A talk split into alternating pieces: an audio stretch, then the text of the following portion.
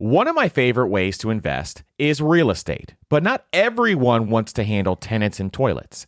Enter Fundrise. They make it easy to invest in real estate with their flagship fund. Now, as always, you always have to carefully consider the investment objectives and risks of the Fundrise flagship fund before investing. But right now, demand is dropping and prices are falling, even for many of the best assets. And the Fundrise flagship fund plans on going on a buying spree, expanding its billion dollar real estate portfolio over the next few months. You can add the Fundrise flagship fund to your portfolio in just minutes with just as little as $10 by visiting fundrise.com slash PFP. As always, carefully consider the investment objectives, risks, charges, and expenses of the Fundrise flagship fund before investing. This and other information can be found in the fund's prospectus at fundrise.com slash PFP. That's fundrise.com slash PFP. This is a paid advertisement. Spring is a great time of year to do some cleaning around the house and clean up your finances. And something else that you can do for your family this spring is shopping for life insurance with Policygenius as part of your financial planning for the year. Getting life insurance today means you'll have peace of mind so that if something were to happen to you, your family can cover expenses, things like mortgage payments, credit card payments, car loans, or even college costs.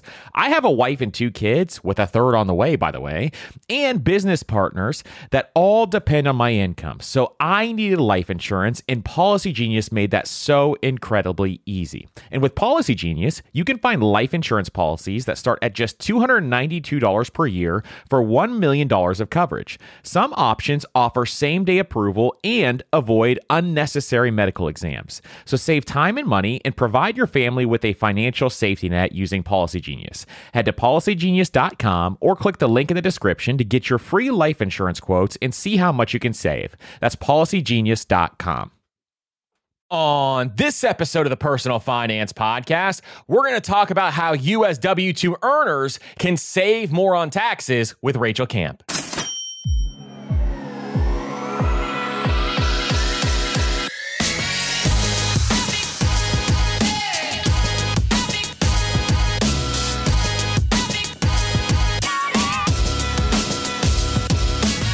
What's up, everybody, and welcome to the Personal Finance Podcast. I'm your host, Andrew, founder of MasterMoney.co, and today on the Personal Finance Podcast, we're going to be talking about how you can save more money on taxes as a W 2 earner with Rachel Camp. If you guys have any questions, make sure you hit us up on Instagram or TikTok at MasterMoneyCo and follow us on Spotify, Apple Podcasts, or whatever podcast player you love listening to this podcast on. And if you want to help out the show, leave a five star rating and review on Apple Podcasts, Spotify, or whatever your favorite podcast player is. Now, today, I am really, really excited to talk to Rachel Camp camp. And Rachel has been someone I have been following for the last few months on Twitter, and she has some incredible stuff that she talks about. But she also has a very down to earth approach on money. So today we're going to be talking about a number of different categories. And first, we're going to go into Rachel's story, and she has a really cool backstory. Then we're going to go into tax efficient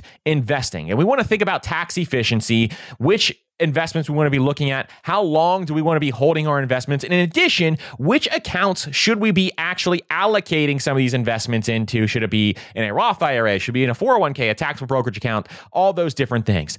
Then we're going to be talking about how W 2 earners can save more money on taxes. And we go into a bunch of different ways that W 2 earners can save more money on taxes. And Rachel is also a CFP, a certified financial planner. And we're going to go into when people should hire hire a financial advisor. So, this is an action packed episode and it's got a lot of items that you can take action on. And so, I am so excited for you guys to hear this one. So, without further ado, let's welcome Rachel to the Personal Finance Podcast. So, Rachel, welcome to the Personal Finance Podcast. Thank you. I'm so excited to be here, Andrew. We are really excited to have you because I have been following you on Twitter for the last couple of months, and you have a really down to earth approach to money. And I really love your approach on how you talk about various things from investments to taxes to all these different things. So I am really excited to have you on today. But first, before we dive into the, some of the topics that I want to talk about today, can you tell me more about your story and how you became a CFP? Yeah, of course. So it's funny because my dad is a CFP and he has been one for over 30 years. But that actually didn't have too much of an impact on me, surprisingly. Instead, uh, when I went to college, pretty much anything in business was just the last thing on my mind. Um, and I did end up stumbling into taking some finance and accounting courses and then realizing that this is what I should be doing. Not only was I really good at it, but it was just something I, I loved doing. So after I graduated, I did go into wealth management right away. So I went to work for a huge corporation in Chicago where we worked with ultra high net worth individuals and families. And I was doing the operations for the team. So I wasn't in the advisor role yet. But at this time, I was becoming really kind of obsessed with my own personal finances. So I was getting really into the FIRE movement and tracking my savings rate and my expenses and all of that. Honestly, just really obsessively. And understanding that I did want to be a financial advisor, but I did not take on that role right away. I didn't go into the development programs for financial advisors for a lot of reasons. Those programs are very sink or swim. They will chew up, spit you out if you don't perform like instantly. So instead, my idea was to just find the opportunity to learn, learn from the best team that I could find. So that's what I did in working with this team. Um, was very sophisticated, especially with the clientele that we worked with. Now, one thing you'll find really quickly if you love personal finance and then you want to become a, an advisor is that it can be a little bit of a disappointment because of the uh, the stereotype with advisors that are really salesy or pushy or maybe even a little money hungry. And the reality is that, like, for many of these roles, it does kind of force you into that position because, again, it's a very sink or swim role. If you're not bringing in assets, if you're not bringing in clients, you just won't survive. So it can be disappointing to somebody who truly loves financial planning and then realizing that these people are spending all of their times selling and prospecting. So that was difficult. And I was constantly trying to think of the way that I could enter into the financial advisor role without doing all of that. So, like I mentioned earlier, my dad is a CFP. So, during the pandemic, I ended up leaving that firm and partnering up with him to kind of break into that the financial advisor role. So I adopted his client base. He worked with retirees. So I started prospecting there and marketing to retirees and actually grew up my own client base really quickly. And of course, it was helpful that he had some things in place. So I think that really set the foundation for me to be able to just jump right in but there was always this nagging that I really wanted to work with millennials, always this nagging in the back of my mind. And again, just being really obsessed with the financial planning, especially my own personal finances. So selfishly, I wanted to work with people who were kind of in the same position that I was in. That's just naturally where my interest was. So at that time, I started Camp Wealth and I started posting on Twitter and just kind of seeing where it would go and seeing some of my advisor friends that were doing that were having some success with it. So I told myself I'll do this for one year and just see how it goes on Twitter, see if I can kind of get that client base that I want. And thankfully, it's gone really, really well. And I've now started to work with that client base and attracted that client base. And I'm in that position now with my firm, Camp Wealth, that I can really grow it and do the financial planning that I really love and intended to do when I got into this role. And what I love about your story is kind of the mission that you had. You had a goal in place to kind of, you know, be different than some of the other financial advisors out there. Where I went through the same process. Actually, I had an internship in college where I interned at a firm and immediately realized all of a sudden that there was just so many different sales mm-hmm. tactics that they wanted you to go through and sell through like, you know, just high fee mutual funds, things like that. And so that part turned me off. But you figured out a way to kind of set this up where it also aligned with what your values were when it comes to personal finance and money, which I absolutely love that part about it. And I wish there was more people out there who would be doing this. And I think there are a lot of people yeah. that are up and coming um, that I've seen in your network and, and some of people around there who are actually trying to help people, you know, actually build wealth and create financial freedom, specifically younger folks like millennials. So I love that part about it. And I think it's really, really cool what you are doing. And if people listening have not been following Rachel on Twitter, I highly recommend it. She has some great stuff out there. You have some amazing threads as well.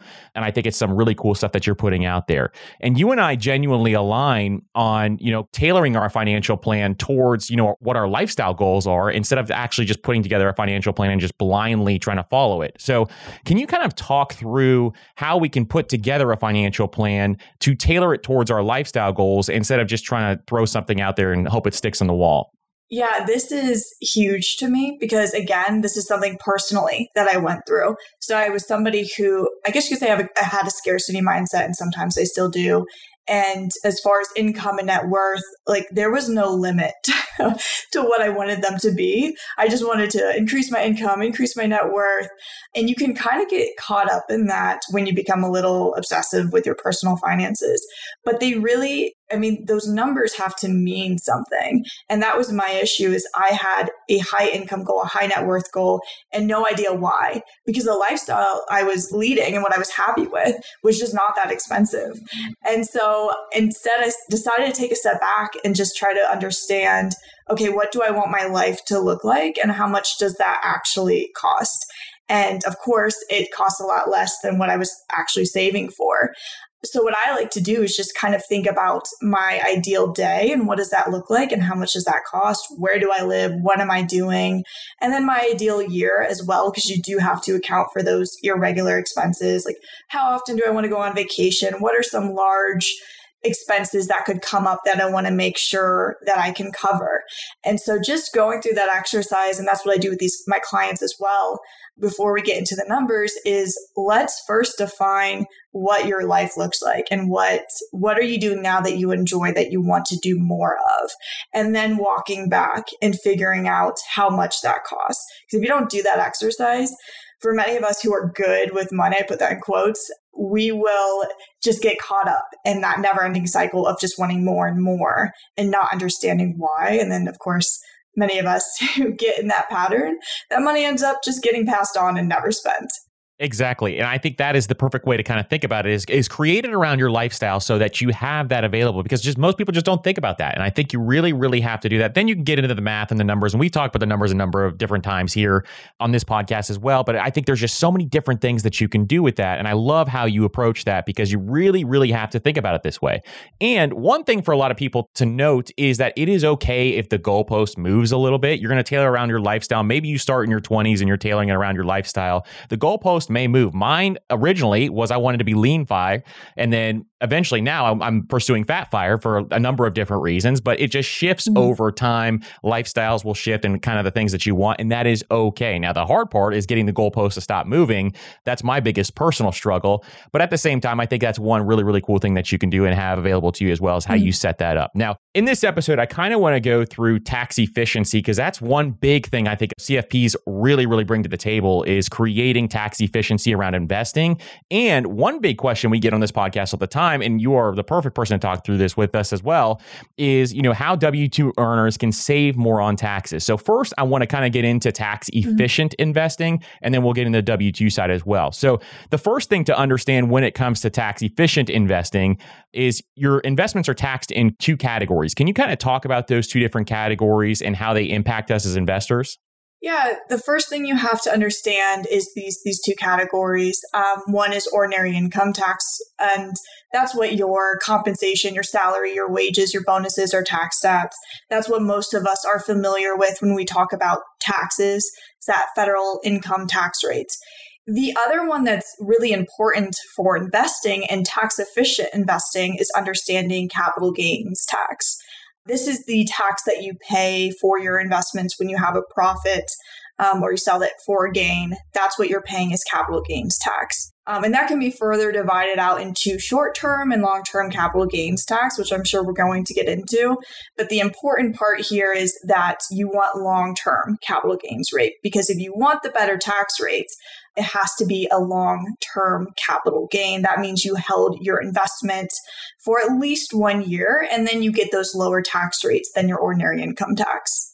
Exactly. And when it comes to long-term capital gains, that's one of the biggest factors we talk about here too is we are long-term investors. Most listeners here are long-term investors on this podcast, whereas short-term investors are going to pay a much higher rate. Can we talk through some of those rates potentially? If you have short-term capital gains, what are some of the rates that potential investors could pay? And then what are some of the rates for long-term capital gains just to show the benefit and the pros and cons here?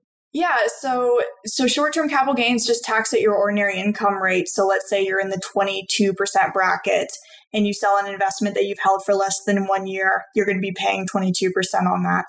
Now if you help hold it for at least a year, and this is this is the rate that most investors are in. Um, there's a good chance you'll be paying that long term capital gains rate of 15%.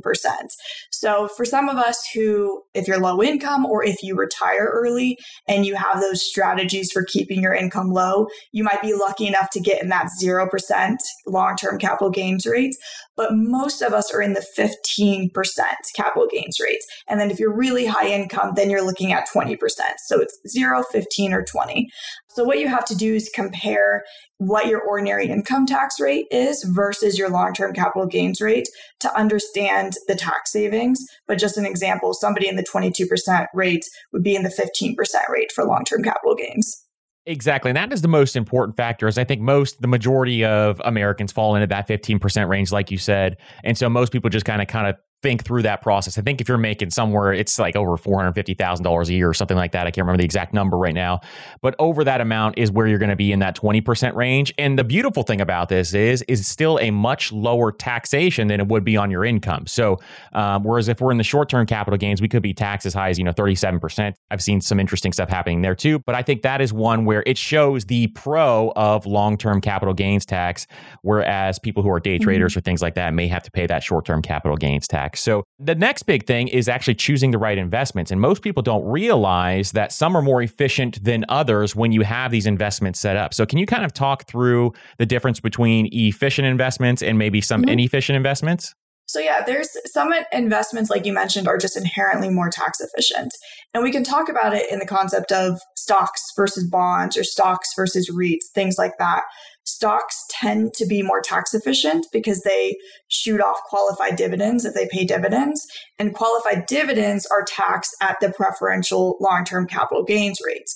Whereas if you compare that to bonds, bonds shoot off interest as you go, and that is taxed as ordinary income. So when we're looking at stocks versus bonds, stocks tend to be more tax efficient than bonds do.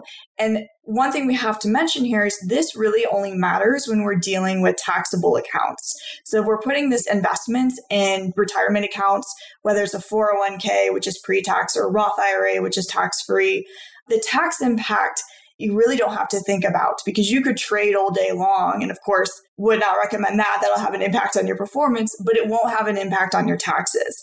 So when we're talking about the different investments, it's really important to understand where these investments are going. So stocks versus bonds, stocks are more tax efficient. If you have REITs, those are tax inefficient because they actually pay non qualified dividends. And then municipal bonds are an example of a tax efficient bond investment because you will uh, escape federal tax rate and maybe state income tax too if you buy the municipal bond within your home state. So those can be tax efficient as well. And then you can talk about active versus passive investing. And I know you're a fan of passive investing, so am I. Um, and this is just one of many reasons why. And that's because passive investing is more tax efficient. When you're talking about active investing, whether you're the active investor and you're the person that's buying and selling stocks within your account, or there's a fund manager who's an active investor, if we're talking about like an actively managed mutual fund, and they are buying and selling stocks, this has a tax impact that you just can't ignore because it's the difference between those the short term capital gains rate versus the long term capital gains rate. And if you're constantly turning over these stocks, then there's a good chance you're constantly creating short term capital gains. So you're missing out on preferential tax treatment by not holding the investments long term. And that's just a discussion on the investments. We can also talk about the impact to performance as well. But I love to think about taxes because there's so many variables in investing that we cannot control. Taxes are one thing that we have some control over. So if you're ignoring the tax impact of being a short term investor, then you're missing out on a lot of these performance enhancements that you can control actually. I love that. And I love that you brought up the active versus passive management because a big thing that you can look at when you look through some of these funds is that actively managed funds they are buying and trading securities all the time which you're talking about there. And one metric that listeners can kind of look up is the turnover ratio. And if you look at the turnover ratio on some of these funds you'll be able to see how often they are buying and selling securities. And a turnover ratio below 50% is typically what I look for where index funds usually have like a 4 to 5% turnover ratio. It's extremely extremely low. And then you look at actively managed funds and they're a lot of times 50% or above which is really going to trigger more taxable events for you when you own these actively managed funds. So that's another big piece. Like that's one thing I always look at when I buy new funds. Now, when we put these investments together, we are buying some of these investments, we want to place them in the right accounts. And this is a big question that we get all the time is which accounts should I have for which specific investments and or if I want to retire early or anything along those lines is how do I structure my accounts, specifically my investment accounts? So what are some good options that people may want to consider or think about when they're structuring some of these investments in specific accounts? Yeah, so I alluded to this a little bit earlier, but we have those, we have your taxable accounts. There's really three buckets that we look at. Taxable, that's just your regular brokerage accounts. You have your pre tax, that's your traditional 401k, 403b, and then you have your tax free account. That's your Roth IRA, your HSA, everything that's just growing tax free once it's in there. And so once you've decided on your asset allocation and what all you want to include, you now have to place the investments. And there is a tax efficient way to do this. So, like I mentioned, a taxable brokerage account, you're going to be paying taxes as you go. So, you want investments in there that are more tax efficient. Because if you're going to be paying taxes, let's pay the preferential tax rates here. So, in a taxable brokerage account, for example, you could put stocks in there because they have the qualified dividends, which is a preferential tax rate. You could put municipal bonds there. Bonds are part of your portfolio because they are more tax efficient than other types of bonds. And when we talk about the retirement account, so the pre tax bucket and the tax free bucket, here we want to put some of the more tax inefficient investments because, like I mentioned earlier, we are not taxed as we go. And so there's no tax impact while these accounts are growing. They get to grow completely uninterrupted by taxes. But for the pre tax account, for your traditional 401k, for your traditional 403b, I like to place things like bonds in here. Again, bonds shoot off that interest, bad tax rates. We want to put that in there so we avoid that tax impact. You can also put REITs in here, like I mentioned earlier, if REITs are part of your asset allocation because those pay non qualified dividends. So, again, a tax inefficient investment. So, tax inefficient investment goes into a tax efficient account. Now, your tax free bucket, your Roth IRA, your HSA, this is also a tax efficient account. But what I like to do in these accounts is put investments with the most growth potential. And again, that's because everything in this account is growing tax free. So I'd rather not pay a tax on a huge gain. So if we're looking simply at stocks and bonds, I'd rather put stocks in a tax free account so that all of those gains won't have a tax impact to me. I won't have to pay taxes on those gains as long as I meet the rules for taking money out of those accounts. So, those are the different examples of how you can place investments in these different buckets. I do always like to emphasize, though, that asset allocation is much more important than asset placement. So if you're young, if you're just starting out, if you're in that asset accumulation phase and you don't have any bonds and you just have a 100% stock portfolio, then that might be what's best for you. You don't necessarily have to introduce bonds or REITs because you want to try to create some tax efficient portfolio.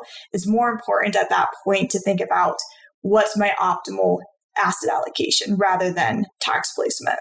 Exactly. Asset allocation is really the main, main factor, especially for folks in that accumulation phase. So that is perfect. I love some of those tips and I love kind of thinking through how you can put together some of these investments inside of some of these tax efficient buckets. So I love that part as well. So I want to shift gears slightly here into how W 2 earners can save more on taxes because I think one really big thing that we talk through on this podcast a lot is there's a lot of folks who have a nine to five and they don't have as many options as, say, someone who is a business owner on how they can save on taxes. And so there's a lot of really high earners that listen to this podcast. We're trying to figure out ways to save on taxes in addition to folks folks who just work a standard nine to five who are making, you know, a standard average median wage. So this is one big thing that we also want to kind of go through on this episode. So one of my favorite tweets that you have is, and I'll we'll link it up down in the show notes below, is how W2 earners can actually save more on taxes. So can we kind of talk through some of these ways that they could save on taxes, starting with maxing out your 401k or 403b?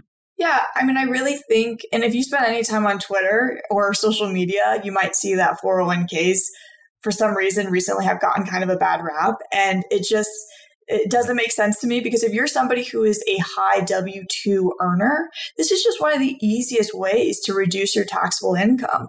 If you're doing traditional 401k or traditional 403b uh, contributions, because as you put that money in, it's a tax deferral strategy. So rather than paying money today when you're in that high tax bracket, you're thinking in retirement, I will probably be in a lower tax bracket. So I would like to defer these taxes rather than pay them today. I'll choose to pay them later. So to me, it's just a really easy way to bring down some of the tax impact in the current year and to defer those taxes to what is hopefully a lower tax year in the future. Exactly. It is very, very powerful way to be able to just save on taxes for every W 2 earner. It is one of the best things to just go to upfront no matter what. Even if you can just get your employer match to start off, if you're just getting started, you're young and you're just getting started out, if even if you can get that 401k match, all this stuff is really going to be beneficial for you in the long run. Now, the second one is one of my favorites overall. It's one we've had multiple entire episodes on, but I love talking about this one is the backdoor Roth IRA. Can you kind of talk through how that can save W 2 earners on taxes? Yeah, this is more of a lifetime tax strategy. So we can look at tax savings in the current year and decide on how we can bring tax impact down today. And then we can say, how can we save taxes over your lifetime? And that's what we're doing when we're looking at Roth IRAs because it does not reduce your, your income in the current year. But what it does is it gets money into a tax free account. And from that point moving forward, you won't have to pay taxes on that money. So I'm a big fan of the backdoor Roth IRA as well. It's just a way to get more money into retirement accounts. And of course, there's several things that you have to be careful here and pay attention to. This is one of those things that you do not want to get wrong. Um, it's very important that you're not you don't subject yourself to the pro rata rule, and this can get complex really quickly. But finding a qualified CPA who knows how to do this and knows how to file it correctly is really important here. But the message here is getting more money into a tax free account will help you over your lifetime save on taxes. Exactly. It is a really, really powerful method. And for folks who want to retire early or looking at financial independence, this is another really cool thing that you can utilize over that time frame. Along these same lines is the mega backdoor Roth IRA, which we have an entire episode coming out in the future that we're going to be talking about this on. But can you kind of go through this slightly too, and just how people can actually utilize this in addition to some other strategies that we talk about here? Yeah, this is another one that you have to make sure you do it correctly. So for uh, your 401k, most employers will offer a pre-tax option, your a traditional option. They will offer a Roth option, but some employers will have a third option for contributions, which is called after tax. And what that means is you can actually defer or you can put more into your 401k on top of what you're doing with maxing out in the traditional and Roth buckets. And what you have to make sure when you're looking into a mega backdoor option is that first you have the after tax contribution, which I want to clarify here is not Roth. This is different than Roth. It is after tax contribution. But then you want to make sure that you're able to transfer those after tax contributions to a Roth account in some form. So it'll either go to a Roth 401k with your employer, or some employers will allow you to transfer it outside to a Roth IRA. But it's important that you have both. You have both the after tax contribution ability, and then you have the ability to convert it to Roth.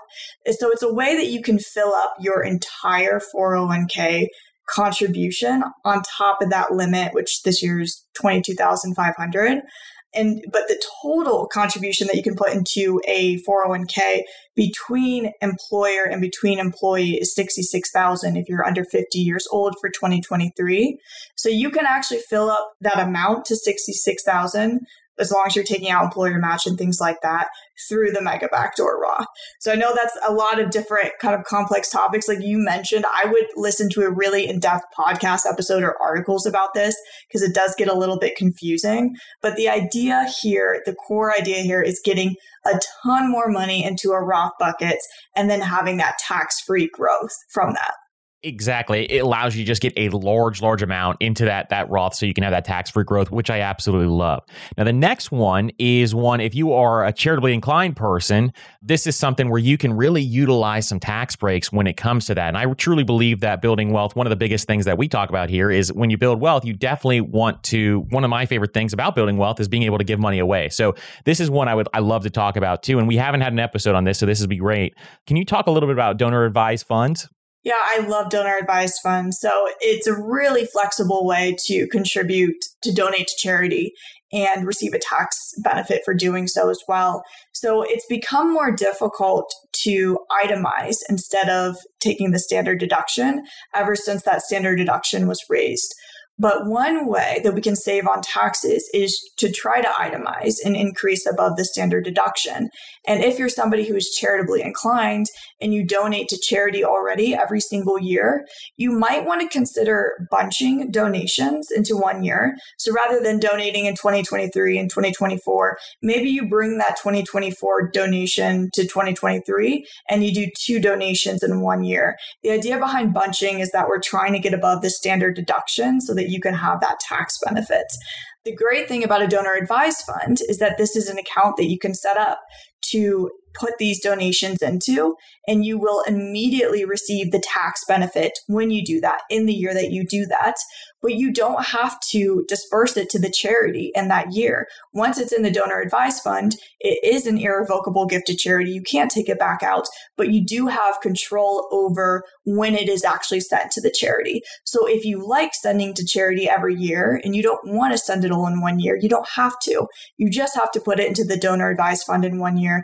And then then you can send it to the charity at whatever time frame you'd like. I love that idea of bunching them together, especially if you had a year, for example, where you just crushed it and your income is super, super high. You can kind of bunch two years together and then you hold it in that donor advised fund. You can give one year in year one and then the next year in year two after once it's in that fund, but it'll just give you that tax break. So I love that idea um, of utilizing that. And there's some really, really cool stuff you can do with donor advised funds too. So really, really cool tool to be able to utilize. So the next one is real estate. And real estate is a great one for a lot of people who are interested in saving on taxes as well. Now, it's not for everyone. There's more activity you have to do to invest in real estate. But can you kind of talk through some of the tax benefits that may come into play if you're interested in investing in real estate? Yeah, so obviously being a business owner brings on a lot of tax benefits, but real estate is another thing that can bring on a lot of tax benefits. But you have to do it in the correct way, I should say. You can't just buy a rental property and then expect to get a ton of tax benefits from it. So there's one is the real estate professional status.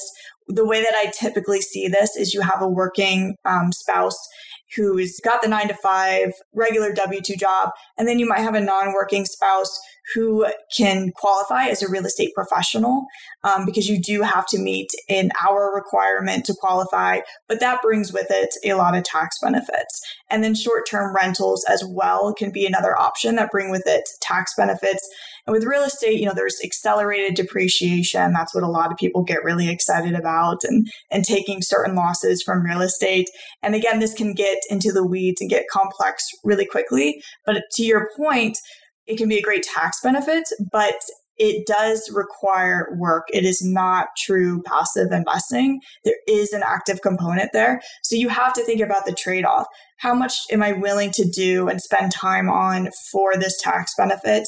And if you do your research, you do your due diligence, and you feel comfortable doing real estate investing, then you can move forward with it. But again, this is an example where I would bring on a CPA, a financial advisor, maybe to kind of talk through and make sure that you're doing it in a way to receive the most tax benefit. Absolutely. It really truly is to your point. It's just not for everyone, but you got to do the research and kind of go through the process because you can get yourself if you it's a skilled investment. So if you you got to understand kind of what you're doing as you go through this and make sure you weigh the pros and cons on that. The next one is the HSA and the FSA. And the HSA is obviously one of my favorite accounts. I call it the super retirement account a lot of times. But can we kind of talk through some of the tax benefits of both those accounts? Yeah, so same HSA is I think it might be my favorite account. Um, it's definitely the one that I prioritize for yeah. myself. It has a triple tax benefit potentially. And what that means is money goes in tax free. So when you contribute to an HSA, you do get that tax deduction in the year that you do that. And then money can grow tax free. So, what a lot of people don't understand that if it makes sense for you and if you can afford to do this, you can invest the funds within your HSA. And again, you have to make sure you have the right provider and that they offer the right investments and things like that. But you can invest your funds and then those gains everything that's um, happening from the investments will be tax free. And then once you take money out of the HSA, and this is where the third tax benefit comes in, it will be tax free for qualified medical expenses. And qualified medical expenses cover a lot of a huge range of things. So you just have to look into everything that it covers.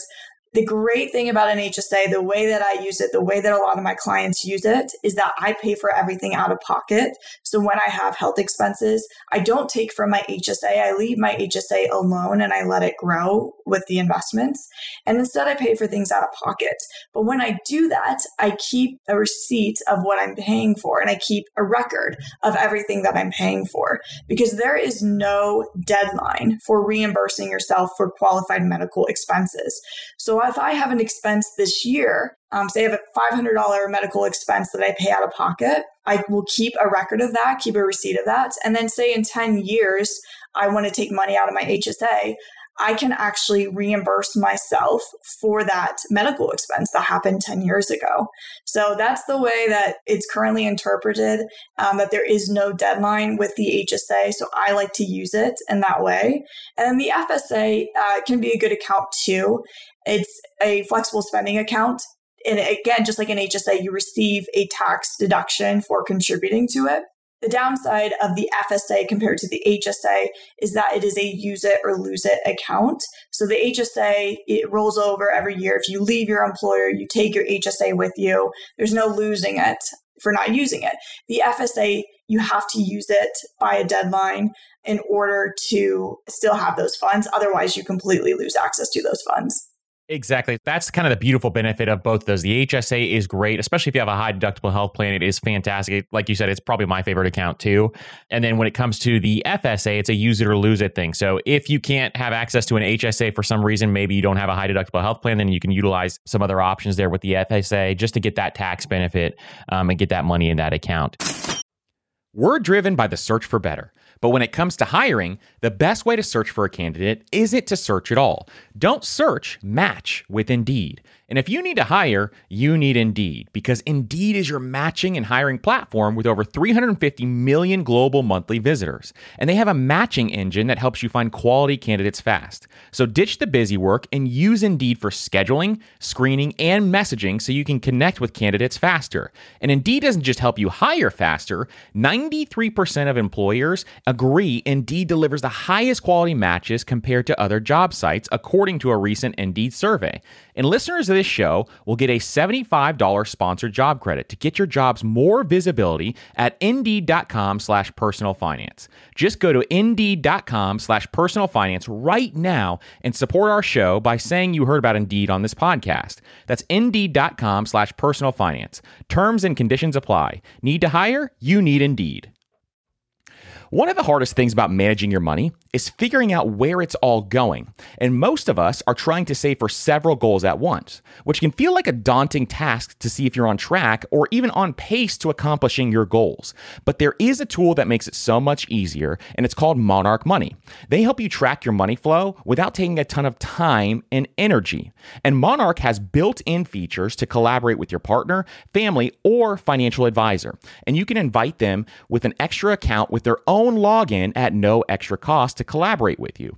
And Monarch is the most customizable budgeting app. You can create custom budgets, set notifications, and you can set up automatic rules for transactions and notifications. And after trying Monarch for myself, I understand why it's a top rated personal finance app. And right now, listeners of this show will get an extended 30 day free trial when you go to monarchmoney.com slash PFP. That's M O N a-R-C-H-M-O-N-E-Y dot com slash PFP for your extended 30-day free trial. Now is a great time of year to get your finances in order. And no matter what your financial goals are this year, when you use Chime's online checking account, you can cross all those financial to dos off your list.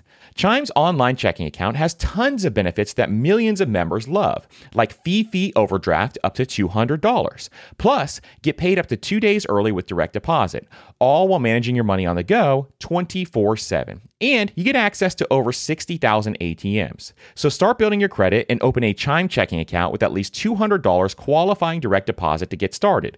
Get started at chime.com slash PFP. That's chime.com slash PFP.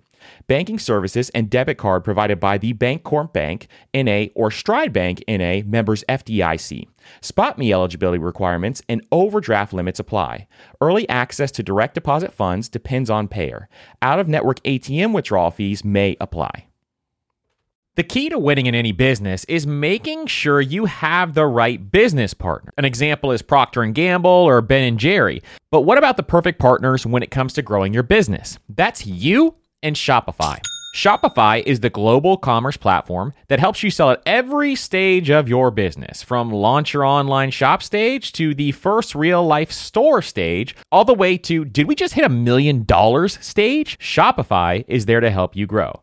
And most people know one of your biggest struggles when it comes to starting an online business is finding new customers, and Shopify can help you do that. And what I love about Shopify is no matter how big you want to grow, Shopify gives you everything you need to take control and take your business to the next level. So sign up for a $1 per month trial period at shopify.com slash PFP, all lowercase. So go to shopify.com slash PFP now to grow your business, no matter what stage you're in. That's shopify.com slash PFP. Now, the next one is a strategy that we talk about a lot here too, and it's one that I utilize is tax loss harvesting. And there's a bunch of different ways to do it, but can you kind of talk through how tax loss harvesting can help you save on taxes? Yeah, so in 2022, this was a really popular topic because we were experiencing a down market. And one benefit of a down market is that you can take advantage of this tax loss harvesting opportunity. And what that means is, and this is what people get really confused about because they think you sell an investment and you're capturing and you're out of it and now you have this loss and you can't recover. The idea behind tax loss harvesting is selling the investment capturing the loss. And again, let me clarify that the investment is at a loss. So you're selling it and you're capturing that loss. And then you're immediately taking those funds and investing back into a similar but different, it has to be different security. And the way that I look at this is typically I just want to make sure that it's in the same category, but it's tracking a different index. So for example, if you have an S&P 500 fund, you cannot sell the S&P 500 fund and then immediately buy another S&P 500 fund. That would be a wash. It should track a different index. What you don't want to do is sell the investments and then stay on the sidelines.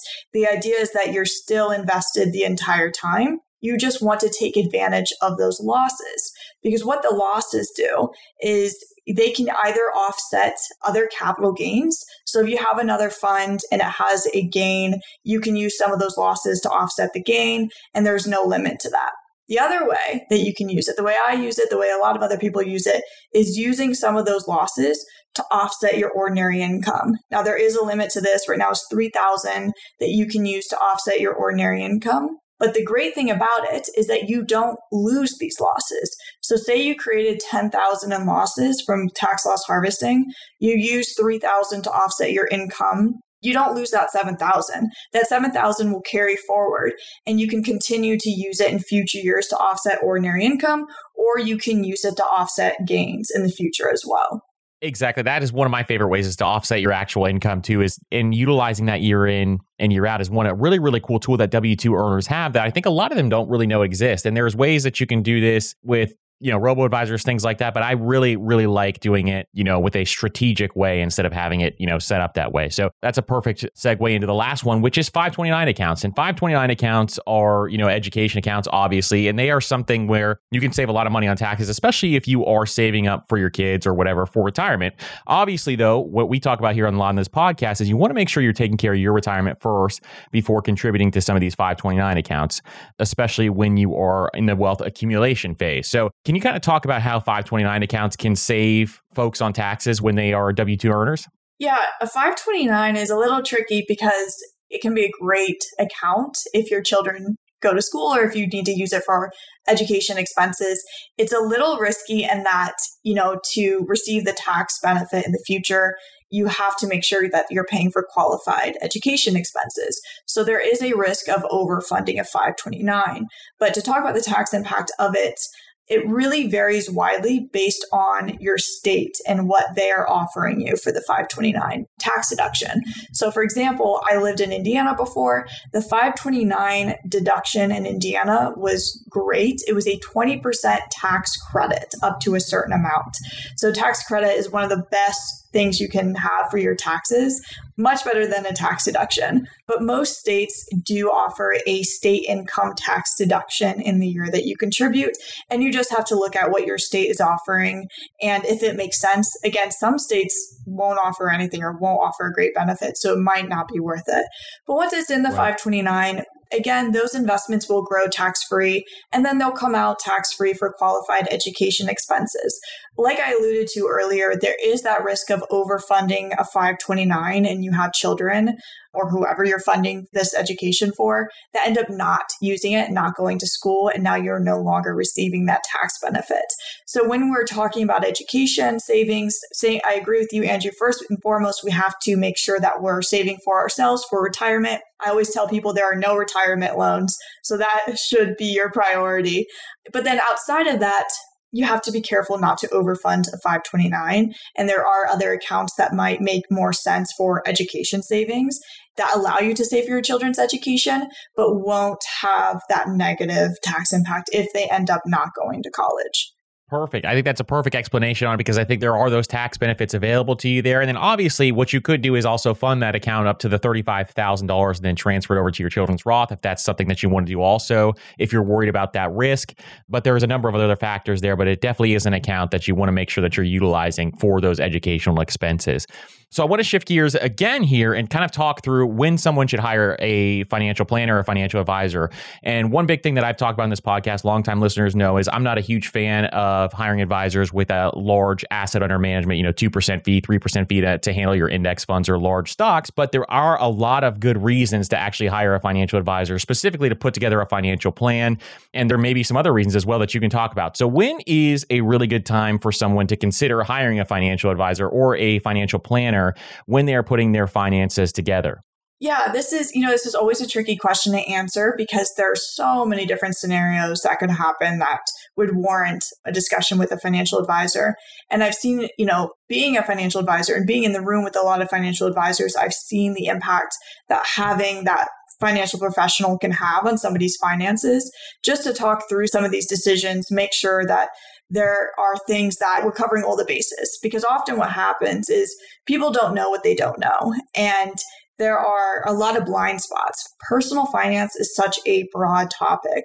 And this is why it's so important to get a financial planner and not somebody who's just an investment manager. Because often they go to a financial advisor, and the entire time the advisor is just talking to them about investments and outperforming the market and things like that. And I like to think of that as like the dated, old financial advisor and i don't mean old as in age but old as in what it was previously and i like to think that right. there's this new emergence of financial planners who really put an emphasis on financial planning and looking at your finances in a more holistic way and not just focusing on investment performance.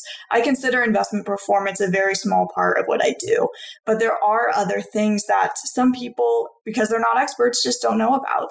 So there's insurance you have to think about. So many people are, under or uninsured, and that can be really risky to your finances.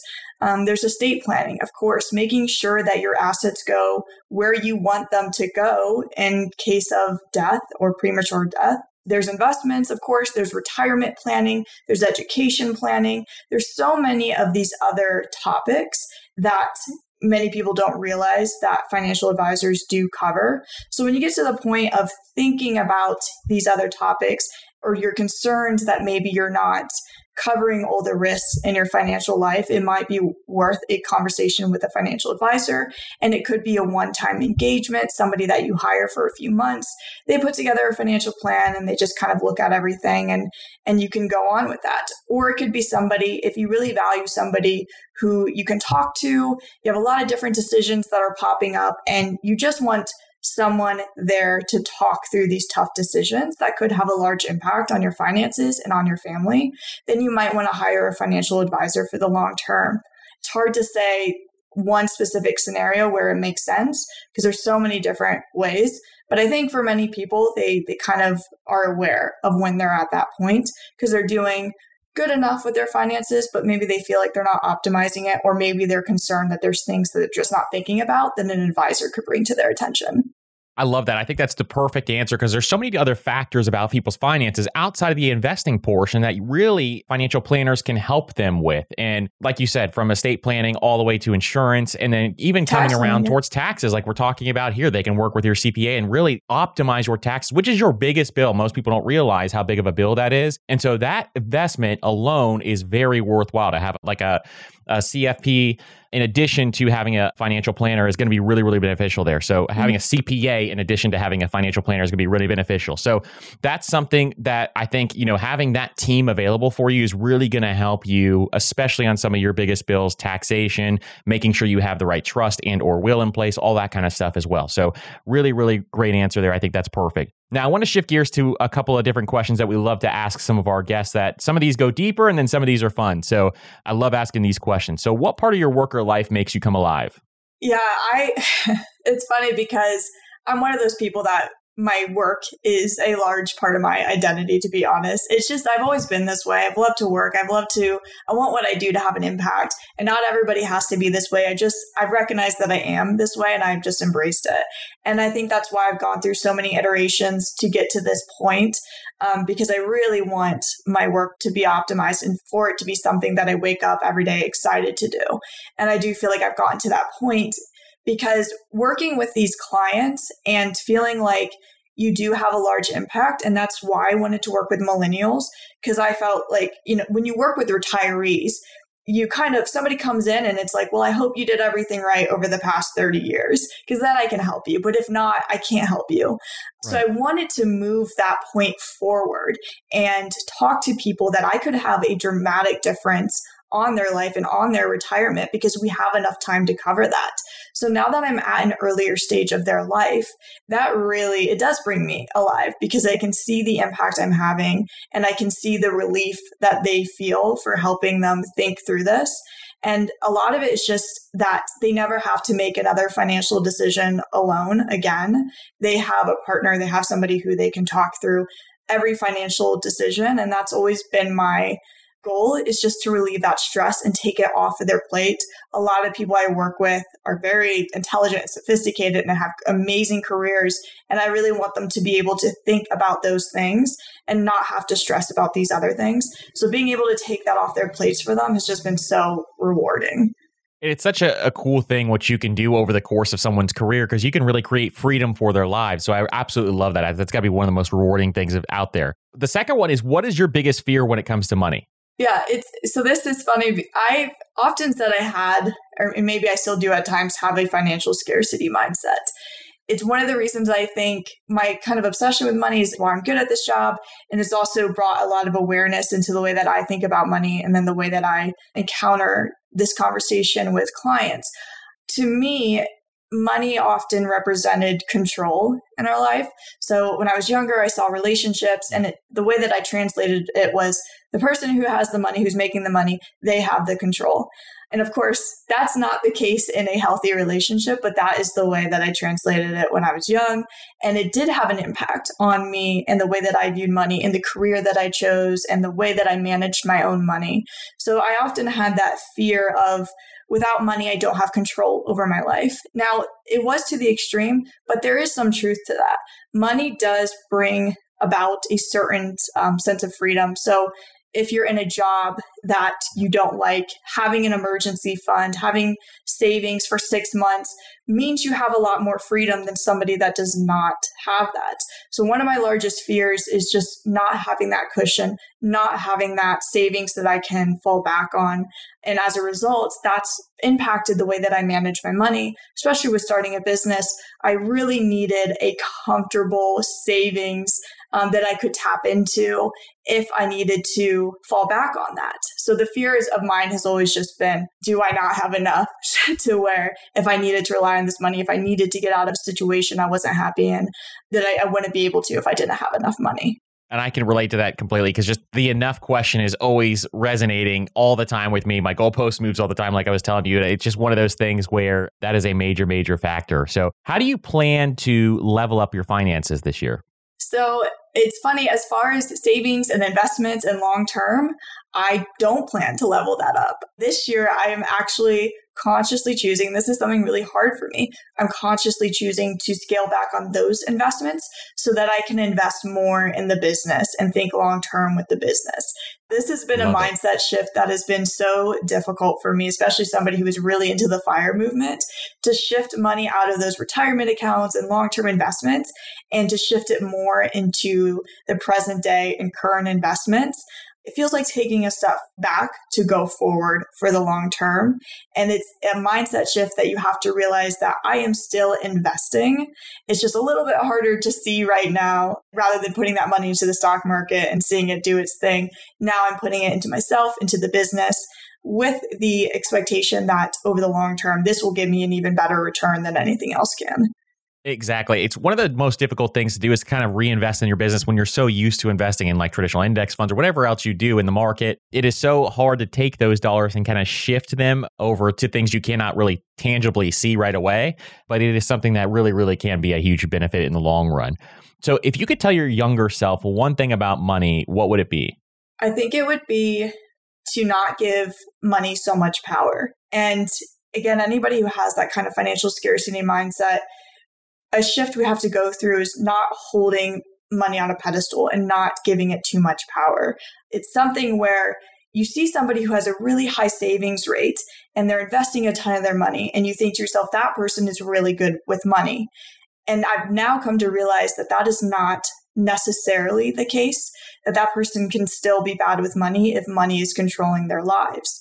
So somebody who is in a ton of credit card debt and overspending, yeah, of course that person is bad with money. But so is the person that is oversaving and has an irrational fear of never having enough.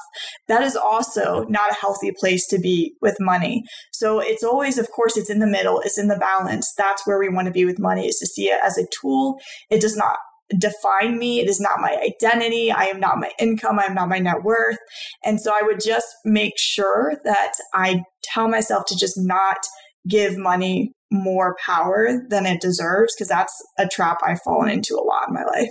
I love that thought process and I love your philosophy around money and how it surrounds this because I think that's just one huge thing where early on I would follow like uh, Mr. Money Mustache for example and that was a big thing that I was always like looking at I was like oh maybe I should start biking to work and go through this whole process and realizing that I was just not enjoying life and I did had zero enjoyment and so coming towards the middle like you said is more so a kind of a healthy relationship with money for most people obviously it's very specific to each individual but it's something where if you can come to terms with spending your money on the things that you actually value and then the rest of it, putting towards your freedom, is going to be something that can really, really give you a great balance. So I love that thought process.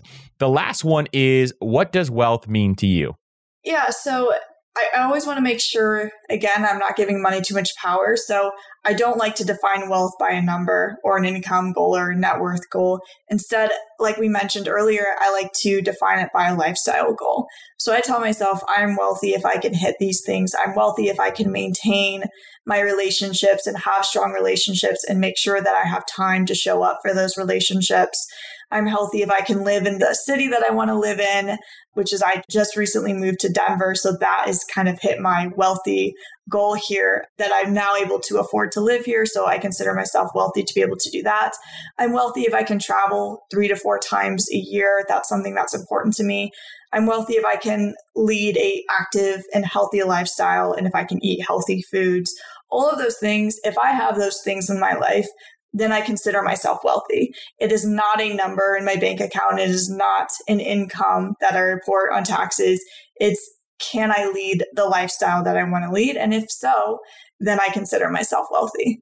I love that thought and I love that answer because it's surrounding your entire philosophy that we'll be talking about in this podcast. So that is absolutely perfect. Rachel, this has been absolutely amazing. Thank you so much for coming on. Where can people find out more about you, about Camp Wealth, and everything else that you do? And then what is your kind of ideal client that you were looking for? Yeah, so Twitter, like you mentioned, that is where I am most active. So that's camp underscore wealth on Twitter. I have Instagram too at Camp Wealth. And then my website is rachelcampwealth.com. Camp Wealth was taken, so I had to throw my first name in there. Most people that I work with, like I mentioned, are millennials. They're still in that asset accumulation phase. And I do work with a lot of high earners and solopreneurs. So a lot of my client base, they are very tax sensitive. And like you mentioned, I consider that to be one of the most valuable things that I do is tax planning. So that's most of who I work with today. Awesome. That's perfect. Well, Rachel, thank you so much for coming on, and we truly, truly appreciate it. Of course. Thanks, Andrew. It was great.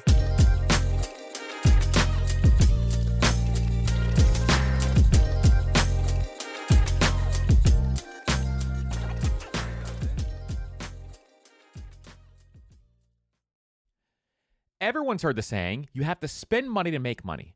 But everything in life, from travel to starting a business, is expensive which is why I want to tell you about a new podcast I love that will teach you all the tactics, tricks, and tips you need to upgrade your life, money, and even travel, all while spending less and saving more. It's called All the Hacks, and it's a top ranked show hosted by my good friend Chris Hutchins a financial optimizer, an entrepreneur who's racked up millions of points, and he sold two companies. And if you want to rethink the way you're spending money, you have to check out the episode 91 with Bill Perkins and why you should be optimizing for net fulfillment and not net worth and striving to die with zero. All the Hacks has something for everyone, and I'm sure you'll find a new tactic that you can apply to your own life, whether it's a money hack that increases your net worth or a routine change that boosts your productivity. So check out All the Hacks. That's All the Hacks on Apple Podcasts, Spotify, or wherever you listen to podcasts. Your wallet will thank you later.